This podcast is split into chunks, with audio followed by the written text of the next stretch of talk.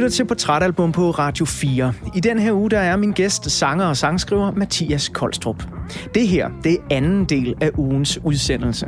Har du ikke hørt del 1 endnu, så kan du med fordel høre den først. Du kan finde den der, hvor du finder dine podcasts, eller i Radio 4's app. Lige nu der er vi i gang med at lytte til nummeret Cool Girl fra det danske band Superheroes tredje studiealbum, der bare hed Superheroes. Det er Mathias, der har valgt albummet, fordi når der skal tegnes et portræt af ham som sanger og sangskriver og menneske, så er Superheroes og det her album meget vigtigt. Og inden, sang, sn- og inden snakken fortsætter, er det, jeg skal sige, så får du lige resten af Cool Girl.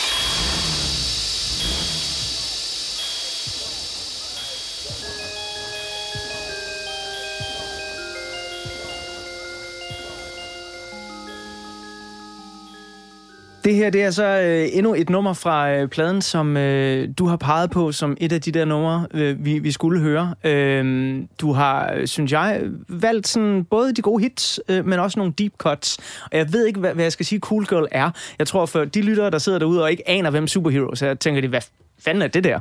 Øh, og måske for gamle Superheroes-fans som mig, øh, er det sådan en, åh ja, den var sgu da også meget fed. Altså. ja. Hvor, hvorfor lige det her nummer? Øh, jamen, øh, igen, det var også sådan en, når man er 13 år gammel, så er det et fedt nummer, ikke? Og der er noget med noget motorbike, og sådan, det er sådan, det er nemt at forstå, det er sådan rimelig optempo, og øh, jeg synes, i dag, jeg synes jeg bare, det er et super griner nummer. Altså, jeg kan virkelig godt lide den der, sådan lidt rock and roll vibe, de har, og she's wearing, wearing my leather jacket, and she's wearing, så, Ja. det er bare, jeg synes bare, det er et griner nummer, der ikke tager sig selv helt vildt seriøst, og det, det, det kan jeg godt lide. Har øh, Superheroes øh, som band og Thomas Troelsen som frontmand også øh, hjulpet dig med måske nogle gange at sænke skuldrene lidt og sådan, ja, ikke tage tingene alt for seriøst altid? Ja, 100%. Altså det der med, at musik må gerne være sjovt, det synes jeg også, øh, vi var jo også, vi lyttede jo også mega meget til Junior Senior. Uh, jeg havde faktisk Junior Senior coverband også, der hed Rhythm Bandits. Uh, fordi vi skulle have, vi stillede op til Skive Beach Party Band Battle, fordi at, øh, vi ville, så fik man gratis billetter til festivalen, så vi lavede et helt band bare for at få gratis billetter. Øh, og det var mega sjovt at spille, fordi det var jo det er legesygt musik. Altså det, øhm, det, det, det må gerne være, altså jeg har det sådan, musik skal være for sjov. Det skal være sjovt at lave. Øh, også selvom man laver noget helt vildt seriøst, lidt snitjarmagtigt øh, emo, så, så hvis, hvis det ikke er sjovt at lave, så gør man sgu et eller andet forkert, tror jeg. øh, sådan har jeg det i hvert fald. Det, det kan være, at andre har det på andre måder. Men, men, øhm, men, men ja, så, så det er det der med at have nogle tracks, der ikke tager sig selv alt for højtidligt. Det, samtidig med, at man selvfølgelig mener det 100%. Det, øh, det er også tit de tracks, der er sjovest live.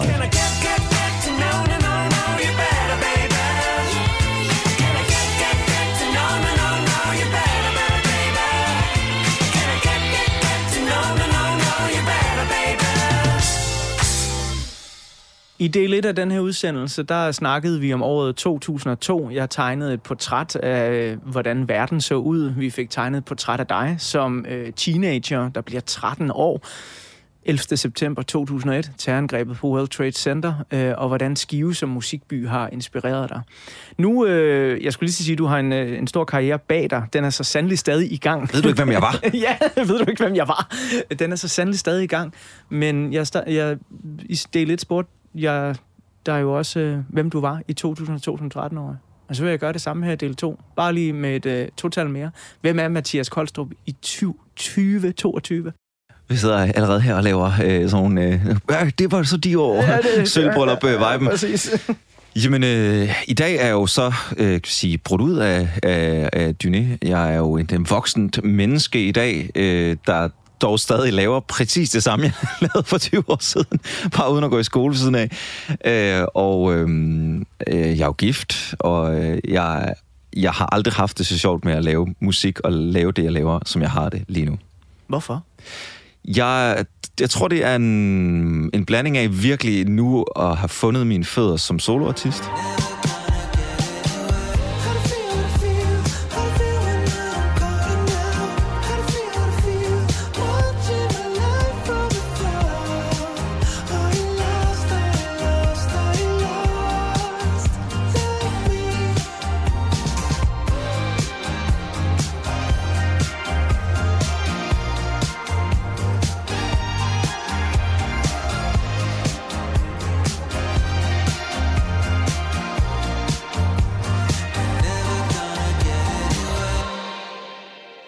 Og så corona, som, øh, hvor det der med at blive professionel musiker så tidligt, lige pludselig så kommer der jo et sådan et forretningspres henover. Og kunne mærke, og det kan jeg jo så se nu, hvordan øh, jeg i hvert fald øh, har siddet og lavet musik rigtig meget med et formål. Det her, det er fordi, det skal ud. Det er fordi, vi skal ud og spille live. Det er fordi, vi skal... Og fordi, og fordi, fordi. Og her er Radio så, så, øh, og lad os da lige lave sangen også. Øh, og øh, altså ikke fordi vi ikke synes, det var fedt at lave musik og sådan noget, det, det er 100%, men, men der var hele tiden et formål med det. Og, og corona er jo fuldstændig bare altså, fjernet på en eller anden måde formålet, for vi kunne ikke komme ud og spille det. Så jeg blev nødt til at acceptere, at formålet var at lave musikken. Og voilà, så øh, blev det løn i sig selv, og bare få lov til at lave den musik. Jeg har aldrig haft så optur over skabelsesprocessen, som jeg har nu. Det lyder mega sundt. Ja, det føles også meget sundt. Det er, tror jeg, første gang, jeg interviewer en musiker, der har noget godt at sige om corona. Ja, altså jeg vil sige, det er en lille bitte cherry på en kæmpe stor bunke lort. jo jo, men you gotta eat that cherry Men jeg boy. tror til gengæld, på lang sigt er det virkelig noget, der er en meget, meget vigtig ting, jeg har fundet i det.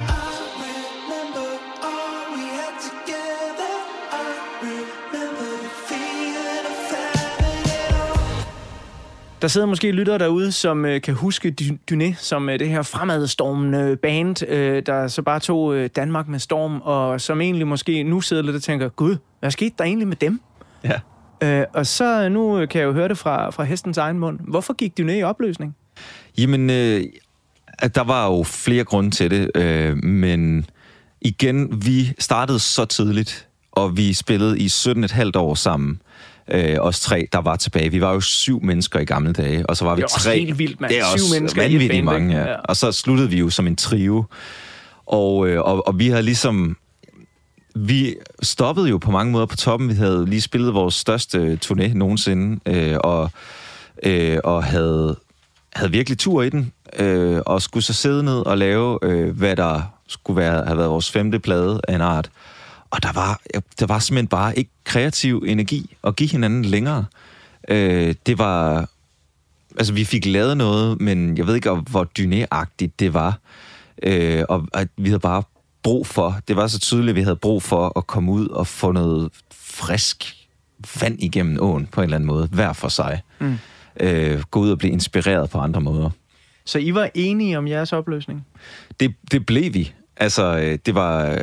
Altså, vi, ja, altså det, det, ja, det var vi. Altså, det var til at starte, det var jo sådan, det skete lidt hen over noget tid, og så, øh, og så var det jo ikke alle, der synes det var en god idé i starten, men da vi fik snakket om det, så var det jo tydeligt, at det var sådan, ja, for fanden, det er jo rigtigt. Altså, hvad, hvor, hvorfor er det egentlig, vi bliver med at tæske en, en, en, en død hest, eller sådan, eller, den var jo ikke død, der var, der var virkelig, altså, der var kraftet med smæk på i både, altså i årene op til, var vi jo sindssygt meget på tur i 15, 16 og 17, øh, men, men da det så kom tid til at lave noget nyt musik, så var det bare ikke, øh, så var det ikke sjovt, øh, for mig i hvert fald, og, for, og det var det ikke for nogen af os, det var egentlig ikke sjovt at lave musik sammen, og så er det fuldstændig lige meget.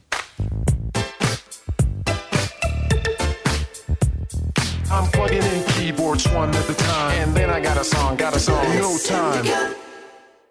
Jeg kunne godt tænke mig at øh, læse noget op fra en øh, artikel, som øh, musikjournalist og ja, bare journalist Rune Skyrum Nielsen har skrevet i et interview fra Avisen.dk med Thomas Troelsen tilbage i 2007, da Okay. han øh, opløste Superheroes. Godt fundet. Ja, øhm, han øh, skriver her, Thomas Troelsen skjuler ikke, at det gjorde ondt at opløse bandet og fortælle de vragede medlemmer, at kun halvdelen fortsatte i en eksklusiv konstellation. Det er altså så det band, der hedder Private, de går ud og danner bagefter. Thomas Troelsen udtaler, ja for helvede det gjorde ondt. Altså det er jo gode venner og sådan noget. Jeg vil aldrig bytte vores oplevelser med noget, og var da mega ked af det. Også fordi, at det var mig, der fremstod som den dumme og sagde, at vi, os tre, fandt på noget andet uden de andre, erkender han og understreger, at skilsmissen ikke handlede om ungdomsvennernes evner eller mangel på samme. De bør ikke føle sig vraget, de har jo stadigvæk stolthed i livet, stadig mega dygtige til det, de gør, og vi er ikke ravet uklar.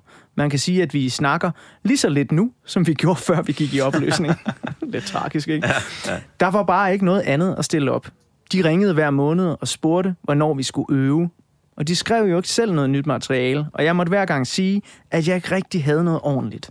Og til sidst så blev jeg lidt irriteret. Jeg fik nedtur over mig selv, over at jeg ikke kunne finde ud af at skrive sange til dem længere. Når jeg prøvede, synes ingen, at det var fedt, og det synes jeg heller ikke selv. Ja. Det er noget af en erkendelse, Thomas Troelsen han kommer med her. Ja, det må man sige, det er kraftet med, det, det er ærlig snak. Ja, det er det virkelig. Det virker, virker også lidt som om, øh, ud fra det her interview, nu er det jo bare et lille uddrag, jeg har taget øh, til den her vinkel af det, at Thomas Troelsen har siddet lidt alene med det at skrive sangene Ja. i et band, der er meget, meget stort, som har mange medlemmer. Ja, og det er jo kæmpe forskel på Superheroes. Er en af mange store forskelle på vores to bands, er jo, at Thomas Troelsen var den øh, hovedsangskriveren på det, og i Dyné var vi jo meget et kollektiv. Rigtig meget, faktisk.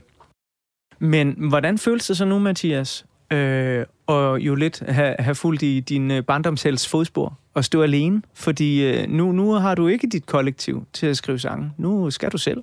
Ja, ja, præcis. Øh, nu, jamen, så sk- jeg skaber jo nogle andre kollektiver, fordi altså, jeg, kan, jeg kan godt skrive selv, sang selv, øh, og har også øh, gjort det masser, men det er sgu sjovere at skrive med andre. Øh, men, men det er jo en lidt mere loose proces nu. Jeg har lige været i sommerhus og skrive med mit fantastiske liveband, som er nogle kæmpe legender.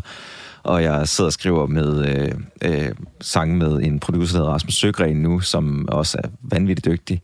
Og, og, og på den måde kan man jo ligesom prøve en masse konstellationer af, og jeg har lige været i LA og skrive med en fantastisk sangskriver, der hedder Gabriel Beltran. Også, øh, og så lærer jeg noget af det, og tager det med tilbage, og så, du ved, så er det jo fedt, når vi så laver noget med bandet, eller altså livebandet, og så noget med. Så på den måde, så kan man ligesom... En, en bandkonstellation er tit en lidt mere låst konstellation, hvor, hvor som soloartist kan jeg jo ligesom gå ud og gøre alle mulige forskellige ting, og lade mig inspirere af det.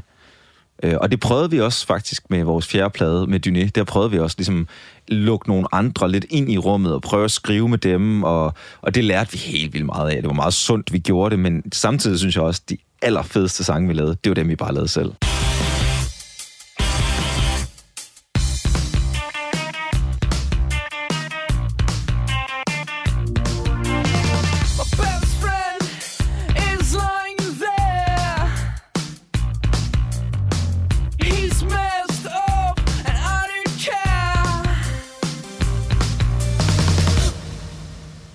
Superheroes albummet, det udkommer i 2002, og det er jo 20 år siden nu. Øh, vi talte om i del 1 af udsendelsen her, at man føler sig pænt gammel. Jeg gør i hvert fald, fordi jeg, jeg synes ikke, det er 20 år siden, at Superheroes øh, udgav det her sidste plade. Øhm, og øh, du, du fortalte, at øh, jamen, nu har du gået og hørt lidt af den, øh, inden at øh, vi skulle snakke her på portrætalbum. Med 2022-briller, hvor, hvor, hvordan øh, holder det her album fra musikåret 2002 til den dag i dag? Overraskende godt. Vil jeg faktisk sige, altså nu, ja, det kan godt være, hvis jeg aldrig har hørt det, og så har jeg hørt det, og så, så havde jeg haft en helt anden tilgang til det. Det er klart, det ligger sådan, altså jeg kan nærmest mærke det album på mange måder. Øh, og, øh, og, men, men jeg synes faktisk, altså der er så mange sjove musikalske idéer, der er så mange gode melodier, og det, de, de, altså ikke, det, det kommer virkelig bredt omkring os, øh, som vi allerede har været inde på øh, musikalsk. Øhm, der er selvfølgelig nogle ting, som øh, måske trækker lidt ud, og der er noget, noget udtale en gang imellem også noget, der bliver lidt danglish og sådan meget ungt. men, men sådan i, øh, hvilket ikke nødvendigvis gør noget, men, men øh, gør det måske lidt her, det ved jeg ikke. Men, men, men helt generelt, så, altså det der jo altid er, og der altid var med superheroes, det var, at der var nogle pisse gode melodier og noget fremdrift. Og, øh, og så længe det eksisterer, så er det altså svært at skyde noget ned. Lige om lidt, så bladrer jeg op på en øh, ny side af portrætalbummet her, og så tegner jeg et lille portræt af det år, som øh, Superheroes udgiver deres sidste album, Superheroes, i året 2002, fordi der sker jo altså, tro det eller ej, også andre ting end øh, lige den her udgivelse. Superheroes er, som vi allerede har talt om, en øh, form for spydspidser på forandring på den danske musikscene, som i år 2002 er ved at sige farvel til en masse gamle tendenser og goddag til en hel masse nye. Men hvad sker der egentlig ellers i musikkens verden i 2002? Hvem hitter, og hvad er tendenserne? Jo, altså, der sker jo blandt andet det, at øh, rockmusikken får bøllebank af en ny generation superstjerner, især fra USA, såsom solopopstjerner og fremadstormende rapidoler. Right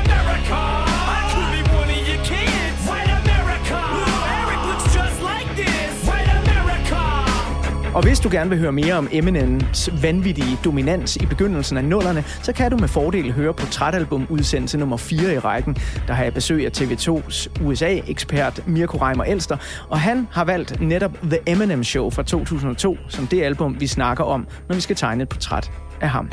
Men altså, hvor kom vi fra? Nå jo, rocken.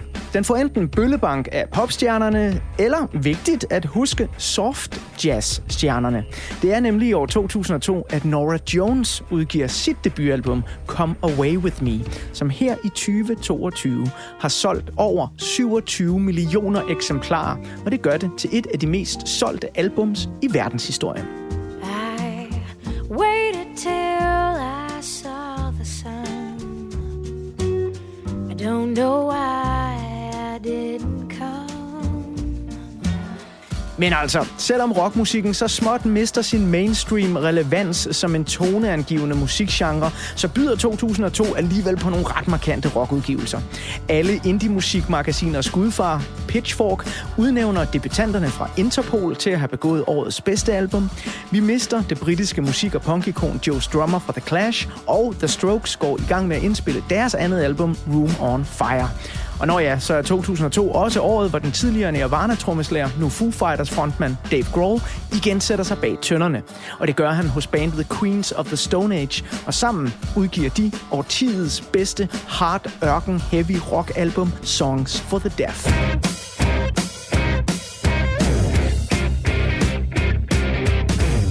Herhjemme i den lille danske Annedam debuterer The Ravenettes med det potente minialbum Whip It On, alt imens D.A.D. hygger lidt om os med noget ufarlig farrock, da de udgiver albumet Soft Dogs.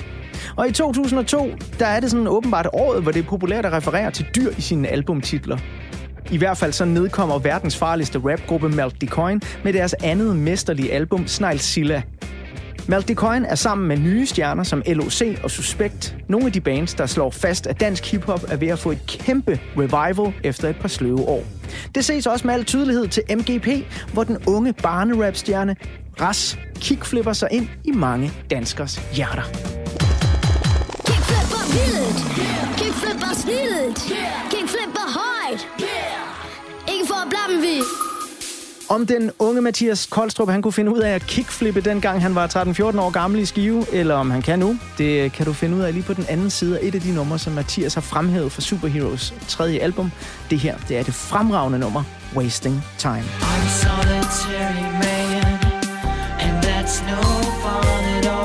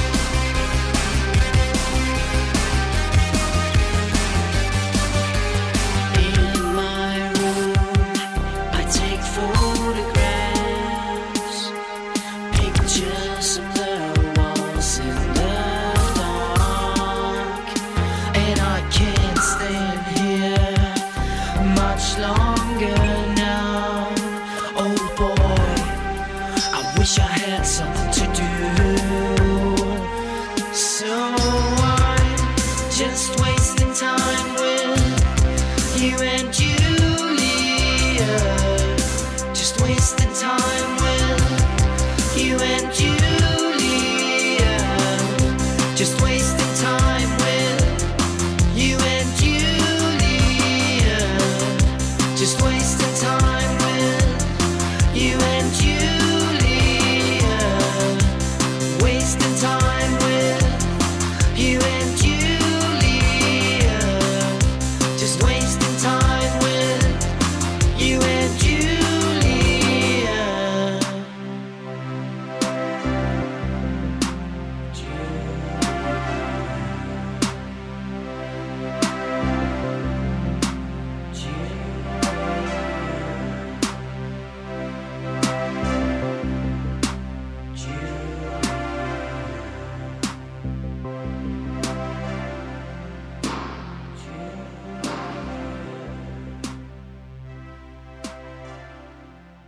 Så fik vi lige tegnet et uh, portræt af musikåret 2002. Fik lidt uh, mere musik. Wasting Time. Uh, efter min mening et af de helt store numre på den her plade. Jeg kan godt lide, når superheroes de bliver melankolske og blå og sådan lidt dark i Ja. deres uh, synthesizers. Ja, det, gør de jo det, her. det, det, det er fedt riff, det der.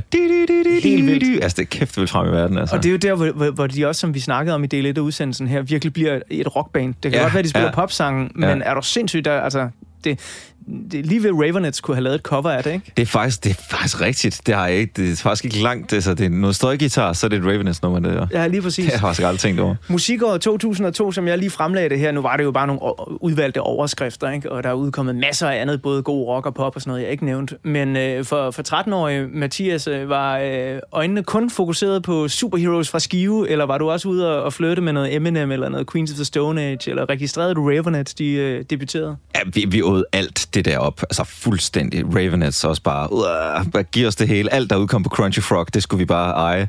Og, øh, men også Songs, Songs of the Deaf øh, bliver introduceret af, af vores trommeslager Malte der, som hørte den rigtig meget, fordi han elskede jo trommesounden og det der trommefills øh, ting, der kører som han jo lærte udenad, og som er, altså, så vi, vi, ja, vi åd det der op fuldstændig.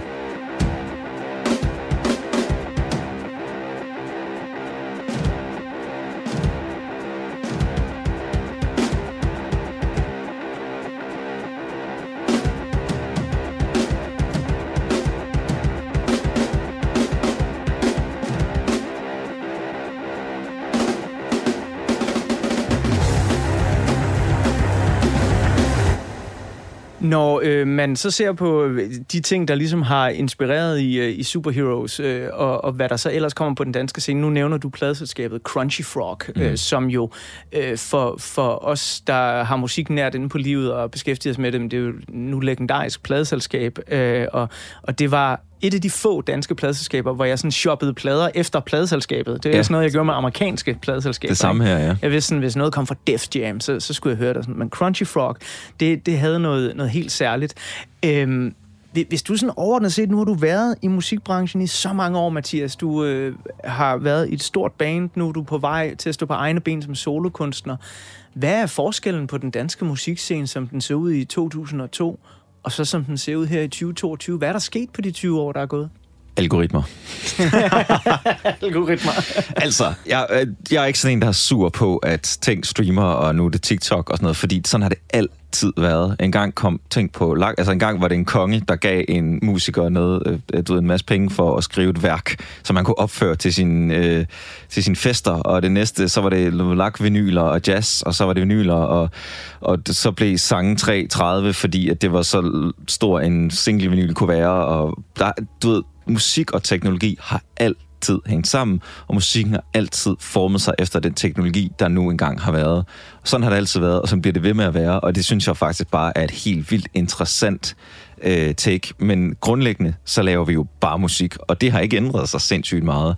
Og, øhm, men, men, men det er jo klart, at det, når man snakker altså sådan branchemæssigt, så er det jo rigtig meget algoritmer, det går ud på i dag. Altså det faktum, at der udkommer så vanvittig en mængde musik, øh, at, at, et, altså, at, at et mega meget radio airplay ikke nødvendigvis øh, oversætter til at streame rigtig meget. Altså det der med, at der, ting kan foregå mere.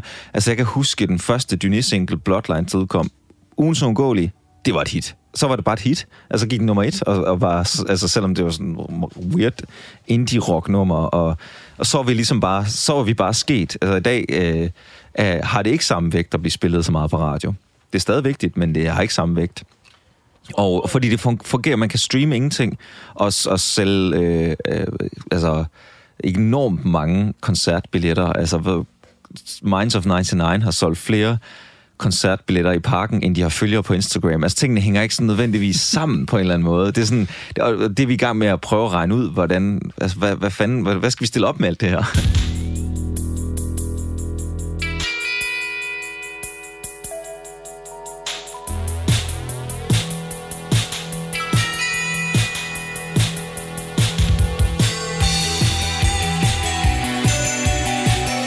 Har en snigende fornemmelse af, øh, at øh, musikforbrugerne med et grimt ord, musikfansene derude, især de yngre af dem, øh, de har regnet den ud efterhånden, og de øh, forbruger måske musik på en anden måde, end du og jeg gjorde i Ja. øh, begyndelsen af nullerne. Kan, er, er det noget, du kan mærke som musiker også? Øh, ja, 100 procent. Der er, folk er mindre, øh, øh, virker det til, øh, de er lidt mere hurtigere videre nu. Altså, der, det, det, det sker, deres musikforbrug foregår meget i playlister, øh, og mindre, nu køber det her album og hører det meget, og så er dedikeret til det, og køber koncertbilletten, når de kommer, fordi jeg kender alle sangene nu. Det, det hele går bare meget hurtigere, og man skal, udgivelsesraten er også meget, meget højere, hvilket lidt minder om 60'erne på en eller anden underlig måde. Øhm, og, øh, og, og øh, ja, så, så, øh, så på den måde, så, så skal man holde sig aktuel konstant. Det der med at sådan udgive en plade. Vent tre år. altså, der er måske øh, en ting, der også... Jeg kan huske, at at gå op i... Øh, altså, jeg kan huske Nirvana, de var sindssygt mytiske, altså mystiske også. Du ved, når man slår op i Nevermind-coveret, så er det bare sådan et sløret foto af dem, der var inde i midten. Og sådan, og man sådan, hvordan ser de ud? Og så havde min fætter en plakat af dem, og de var helt vildt unge at se på. Og jeg sådan, gud, ser de sådan ud? Så ham, der synger sådan, wow. Altså, det var meget mytisk og mystisk det hele, hvilket havde en kæmpe energi, hvor i dag er, er ting jo meget mere tilgængeligt, og derfor så, øh, skal man måske... Øh, man skal ikke noget som helst, men, men mystikken er, bliver kreeret på nogle andre måder. Som øh, radiovært og musikformidler, så er der en ting, som øh, jeg registrerer i øh, især de yngre musikfans' øh, forbrug af musik, som jeg virkelig godt kan lide. Og det er, at øh, sådan genrekonservatismen, den står virkelig for fald. 100% helt enig. Altså, de er hammerne ligeglade, om det hedder Rasmus Sebak eller Ramstein. Ja. Kan de lide det, så kan de lide det. Og jeg havde en fantastisk oplevelse i går. Vi sidder jo her på Spot Festival 2022 midt i Aarhus lige nu. Og i går der spillede Dizzy Miss Lizzy øh, deres øh, sidste albumkoncert. Øh, de har udgivet et forholdsvis ny plade, der hedder Alter Echo. Og øh, den spillede de så i sin helhed for sidste gang i går. Og den skulle jeg ned og se, og jeg vidste godt, der skal man stå i kø, fordi det er et sted, hvor der kun kan være så og så mange mennesker, og der er mange mennesker på spot. Jeg ender i en kø med øh, Aarhus Musikefterskole, øh, som står der, øh, altså 10-20 mand høj, 16-årige øh, piger og drenge, som skal ind og se det her, og jeg er sådan helt er der en lærer, der har bagbundet jer, tvunget jer til det her? Og jeg var sådan, nej, kæmpe Dizzy-fans, altså virkelig øh, sådan, og, og de synes bare, det nye album, det er virkelig optur, og jeg er sådan lidt, altså, Tim kunne næsten være jeres bedstefar, du ved, og de var bare sådan, jamen det her, det er bare virkelig, virkelig fedt. Og samtidig i den der kø, og nu kommer jeg til min meget langsomlige pointe, så er der nogle piger, der står sådan og diskuterer, øh, hvad de skal her på spot, og de er sådan, ah, de har set Ice Kid, Jeg er tilbage fra et setback Og jeg sværger, de er slanger for en payback. Kan ikke rulle med dem, hvis vi går way back. Jeg havde en drøm, at jeg rullede i en Maybach. Og Go Go Berlin ligger oven i hinanden. You're just one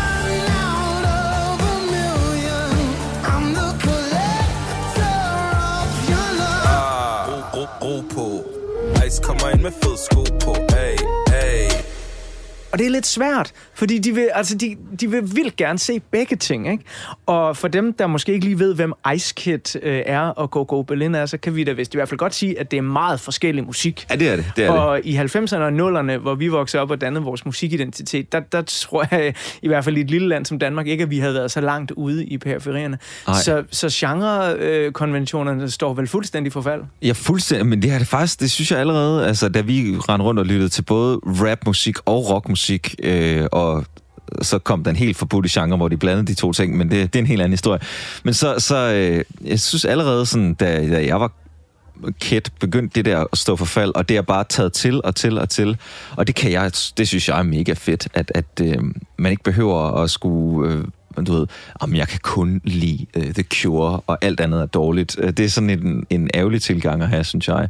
Så, så jeg er enig, at det, det er meget mere udbredt, at det hele bare er lidt op i luften. Og så, så vi tager bare, vi Ja. tager bare det, vi godt kan lide, fordi Ja. alt er tilgængeligt. Og jeg elsker det. Altså, jeg, jeg, sådan, jeg, jeg vil ønske, at jeg havde været 16 år i musikelsker den dag i dag, fordi det, det, det er så meget øh, noget for mig. Og det er også noget af det, som øh, vi skal tale ind i nu i albummet Superheroes fra 2002, for som du har nævnt et par gange, jamen, så skyder den jo virkelig mange retninger. Ja. Der er sådan helt øh, sukkersøde popmelodier, og så er der sådan ret dark øh, synth-pop. Øh, nu hørte vi Wasting Time lige før, ikke? Øh, og derfor så vil jeg lige bladre op på endnu en side af portrætalbummet, og så tager en lille portræt af selve albummet Superheroes. My face been washed away. Dengang Superheroes udkom med deres tredje studiealbum, det der altså bare hedder Superheroes, og som danner rammen om det portræt, vi er i gang med at tegne af sanger og sangskriver Mathias Koldstrup, ja, der troede jeg virkelig så meget på bandet Superheroes, at jeg var af den overbevisning, at det her album, det vil stå som en milepæl, en monolit i dansk musikhistorie her 20 år efter. Og det gør det måske også for nogle få udvalgte. Men skal sandheden frem, så har det faktisk været lidt svært for mig at grave særlig mange facts om det her album frem ude på det store internet og iblandt mine venner fra dengang. Husk på, at det her album, det blev udgivet før online musikmedier bliver en kæmpestor ting. Det blev udgivet før sociale medier og før musikstreaming. Men alligevel så har jeg her prøvet at samle et lille bitte bouillonterning over Superheroes tredje og sidste studiealbum. Superheroes albummet bliver indspillet i frontmand Thomas Troelsens eget nybyggede Delta Lab Studio, som i danske musikkredse blev fremhævet som værende virkelig cutting edge og moderne. I januar 2022 løfter Superheroes sløret for, at de første sange fra albummet er klar, og de udgiver EP'en Turn Me On, som blandt andet indeholder den skæve, smadre garage, synth rockabilly basker New Generation, der var en personlig favorit dengang. I dag, not so much.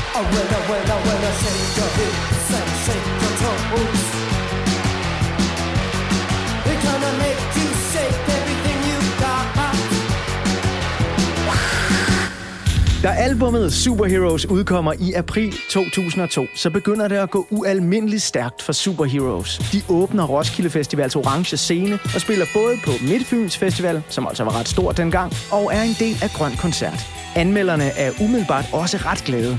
Garfa skriver blandt andet, at Superheroes er først og fremmest en overfladisk musikalsk leg, der i sit direkte udtryk går i fast rotation i øresneglen. Substans er der måske ikke altid så meget af på albummet, men på det tidligere udsendte radiohit Turn Me On og på den flot opsatte Somebody's Watching Me med et let dunkende discobeat viser Superheroes stort melodisk format og at de er andet end en kendingsmelodi til et hipt tv-program. lot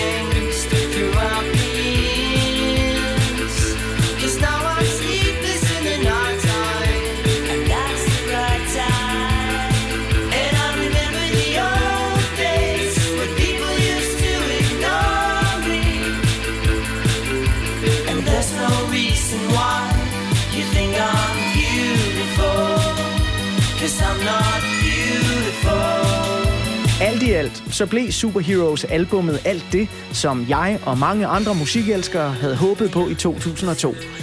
Et dansk favoritband fik stor succes, men stadig ikke så meget succes, at de blev allemandseje, og de gjorde det uden at sælge ud. Noget, som jeg gik umanerligt meget op i, da jeg var 21 år gammel. Og så kunne jeg da godt tolerere, at øh, der var nogle af de her smarte piger og drenge, der holdt mig udenfor i folkeskolen, som også var begyndt at høre Superheroes, og gik og nynnede med på den her banger, albumets åbningsnummer, Someone Else. My face been washed away.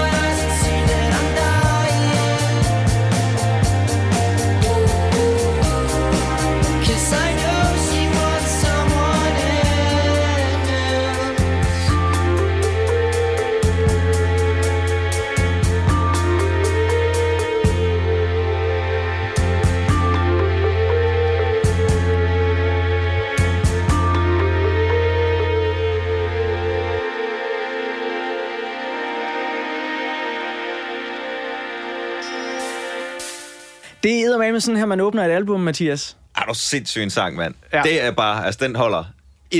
Det er bare stadig en fuldstændig fucking god sang. Altså, der er ikke noget, der er ikke noget at gøre. Nej, nej, der er bare ikke noget at gøre. Nej. Øh, nu øh, har du udgivet mange plader med øh, Dyné. Du er ved at stå på egne ben som øh, solokunstner, så du må vide noget om det. Hvad er et godt åbningsnummer?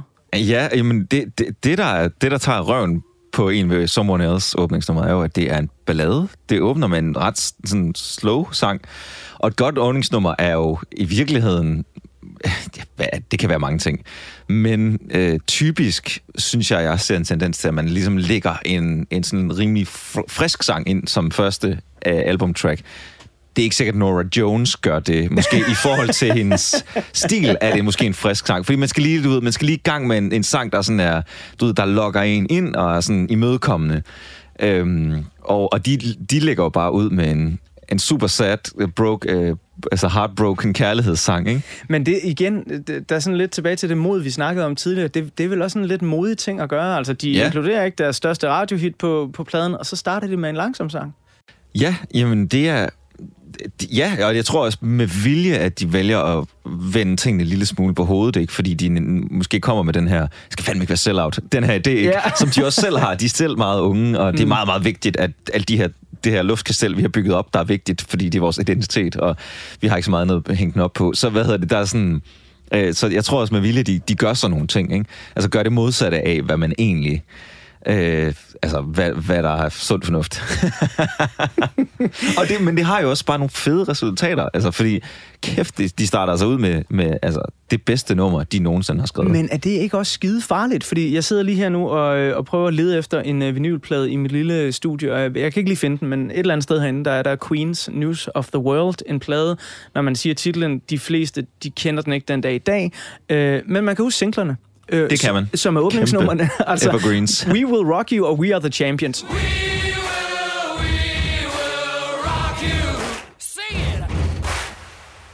Ja. Så er vi ligesom i gang.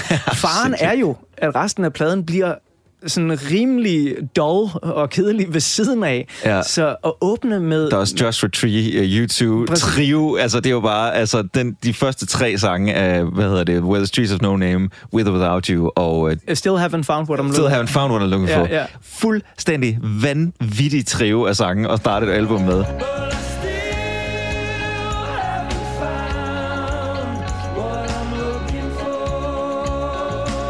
Og hvor går man så hen derfra, ikke? Ja, de gør det så bare endnu federe, men resten af det album er lidt, faktisk lidt sværere tilgængeligt. Der skal man lige lidt mere ind i det. Ja. Men, men, øh, men jo, det, det kan godt være svært. Og det, øh, men, men den gang, hvor man ligesom skulle sælge albumsene på at være et album, så var der helt klart et argument for at lægge øh, hitsene til at starte med, for ligesom at lokke folk ind med noget, de, de kendte i forvejen. Øh, og, øh, og i dag er der et kæmpe argument for at lægge øh, hitsen til sidst på pladen, mm. fordi at så når folk hører pladen, så streamer de ligesom albumtracksene først. Aha. Og man kan jo se på albums, hvordan øh, i løbet af pladen, så går streamingtallene jo bare ned. Ja. Fordi at folk ligesom måske når at høre fem sange, og så slukker de. Så de sidste sange har altid færre lytter, altså plays. Så hvis man lægger singlerne, som er kommet ud før til sidst, så får... Ja, det er jo det er, det er skørt. Men, men det, Det er jo, ren øhm, musikstrategi. Ja, ja, præcis. Men det- tit gør folk det ikke, fordi de skal jo også hænge sammen som et værk, ikke?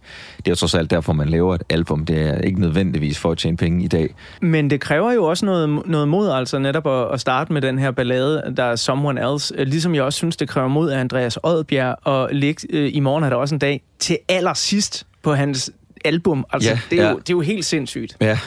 Ja, ja, det er det. Men det er jo så at sige, der er der så, skal vi sige, ren sådan musikstrategisk en idé i at gøre Ja, det okay. i dag, ikke? Fordi Ja. den har allerede streamet en hel masse. Ja. Men ja, men rent værkmæssigt, så er det, ja, så er det, så er det sgu ret smodigt, at sådan, føler folk vente dertil, ikke? Så de bare så sapper igennem alle de Øh, andre. det er en helt de anden historie, dertil. men det er det hele taget et modigt album, han har lavet der. Ja, det er et fantastisk album.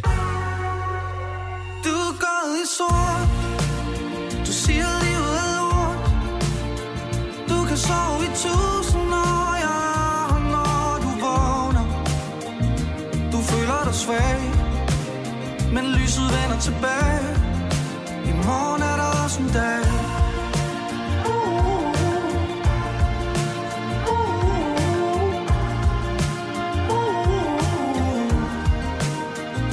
Du føler dig svag Men tro mig, lyset vender tilbage. For i morgen er der også en dag. Når nu vi taler om øh, store pop-solo-kunstnere øhm, her i den lille danske andedam, hvornår øh, kommer dit store solo solo-album? Det næste, du skal lave. Og hvad... Øh, Jeg har udgivet to øh, mini-albums. Ja. Altså, jeg vil sige, øh, for, altså EP'er, der har haft, der er fint på den, vil jeg, Mm. vil jeg nok kalde dem. øh, jeg, har, altså, jeg har kaldt dem albums, fordi jeg synes, mini-albums er et lidt underligt format. Ja. Hvad er det egentlig? Det er apropos uh, The Ravenettes, uh, som vi jo har snakket Ja, om, der album ja. debuterede i 2002, og i øvrigt spillet her på Spot uh, i uh, forgårs til sådan en, en lille åbningsting, fordi at ja, albumet havde 20 års jubilæum. Ja. Uh, de lavede jo et mini-album. Ja, Whip It On. Det er det Ja. allerførste mini-album, jeg kan huske, Samme nogensinde her. har hørt om. Og jeg tænkte sådan, hvad fanden er et mini-album Ja, dengang? ja. For jeg havde rimelig styr på det dengang, synes jeg. Der er singler, der er EP'er ja, og sådan noget. Maxi-singler. Der er maxi-singler. øhm, så kom der et mini-album. Det var Ja. sådan, hvad er der på der? Fem nummer? Otte nummer? Jeg tror, der er syv på It Syv, On, så vidt jeg ja. husker. Og det er fordi, seks numre er faktisk skæringen for en EP. Aha. Men, men man siger tit, tit at en, et album er jo en... Øh, altså, ni, så er vi virkelig... Altså, der Thriller har ni, ni Ja. sange, ikke? Men ja. så er vi sat med godt nok i den lave ende. Ja. Så Men derfor, altså- altså, så når man ender med sådan en 7-8 sange, hvad er det vi så? Så er, vi, så, så er det et mini-album, I guess. Mm. Men, men øh, jeg har udgivet under navnet Liberty, har jeg udgivet to øh, mini-albums. Mm. EP'er. Jeg overvejer faktisk at downgrade dem til EP øh, Ja. på, ind på min Spotify.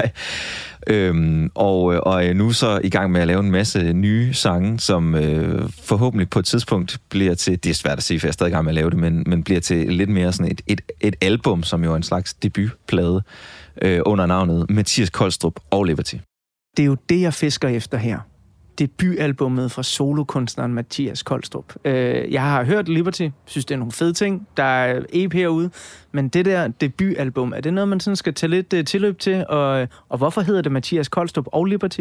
Jamen, det, altså, hele ideen med Liberty var sådan set, at efter Dyné øh, rodede jeg skulle lidt rundt, og jeg var sådan lidt, fuck, altså, jeg havde masser af problemer med stemmen, øh, som forandrede sig. Jeg skulle lære at synge igen, og, øh, og, og jeg, jeg, var, jeg vidste ikke, jeg, jeg kunne lide meget forskellig musik, jeg vidste ikke helt, hvor jeg skulle tage hen med det, og, og til sidst så, var det, så tog jeg studiet med Frederik og Fridolin Nordsø, som har lavet øh, alt.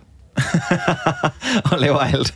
Hvad hedder det? Og, øh, og, de, øh, og de var bare sådan, hold kæft mand, du skal jo bare ud og spille live, du er pissegod live. Det, vi, laver, vi går ind i en uge, og så laver vi bare et plade, fuck det. Og, sådan, og så havde jeg ligesom nogle sange med, jeg havde skrevet forvejen med nogle andre og selv, og bla, og vi lavede nogle nye sange i et studie.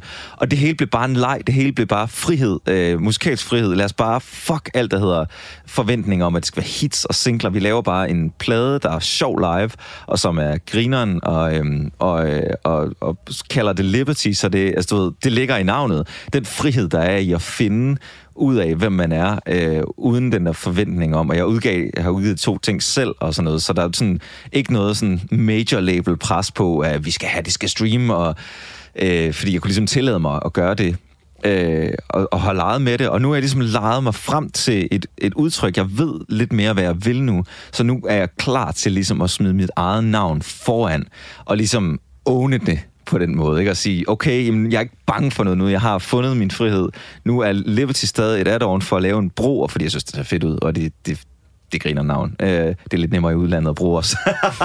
og så øh, en Mathias Koldstrup. Men herhjemme har jeg jo allerede et navn med mit eget navn. Øh, og det er jeg ligesom... Jeg kan mærke, at jeg har så meget selvslid, og jeg synes, det er så sjovt at lave den nye musik, at tiden er nu kommet til at bruge det navn, øh, og stå ved det, og, og ikke være, være bange for det, øh, og bruge mit eget navn på den måde. Du virker sygt glad. Jamen, det er jeg også. Det er, det er super skørt.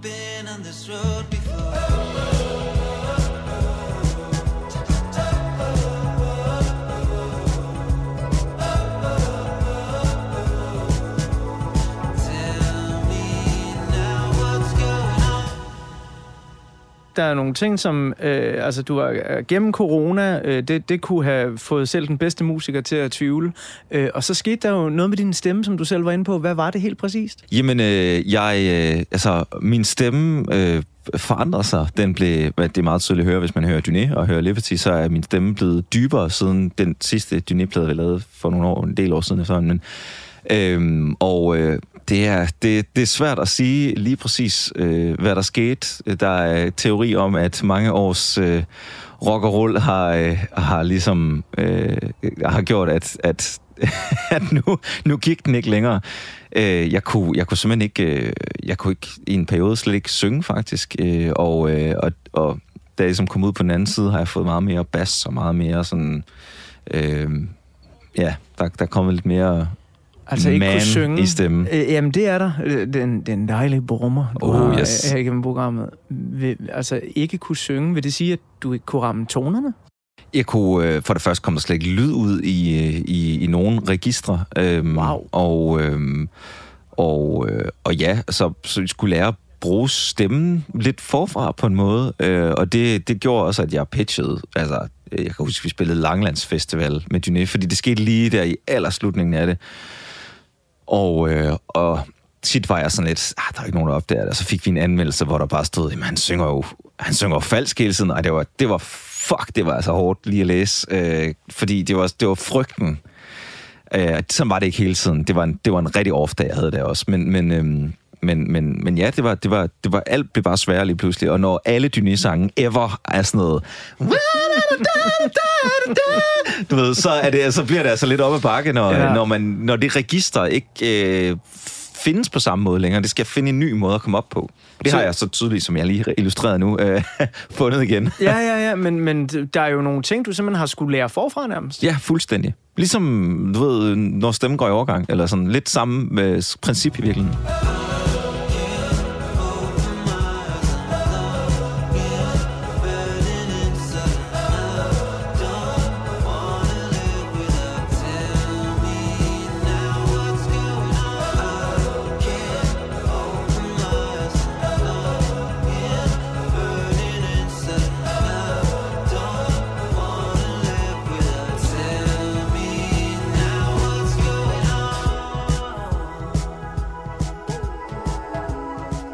Det er altså et vildt ridt, du har været ude på de seneste par år, Mathias Koldstrup. Mm. Og øh, tillykke med, at du er landet på, øh, på begge ben. Jeg glæder mig til at høre det der soloalbum, hvor du så står ved Mathias Koldstrup, navnet.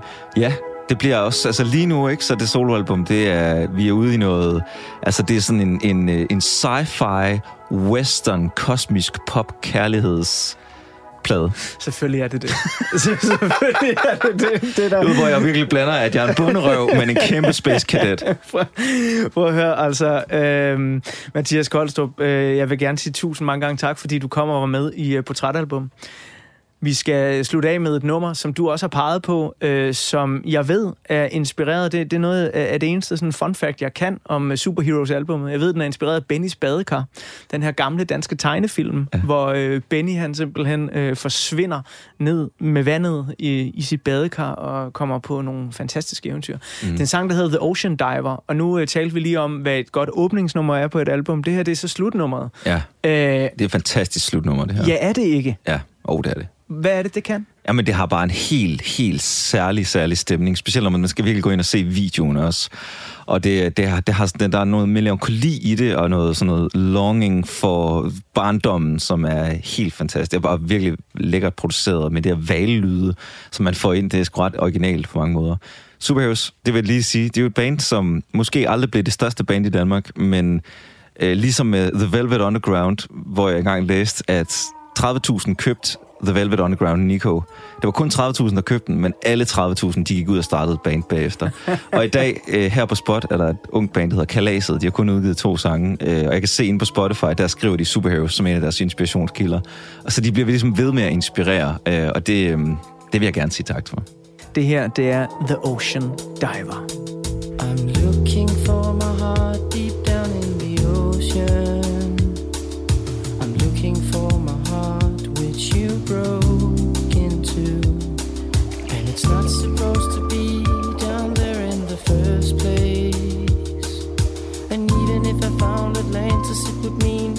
Nothing to me.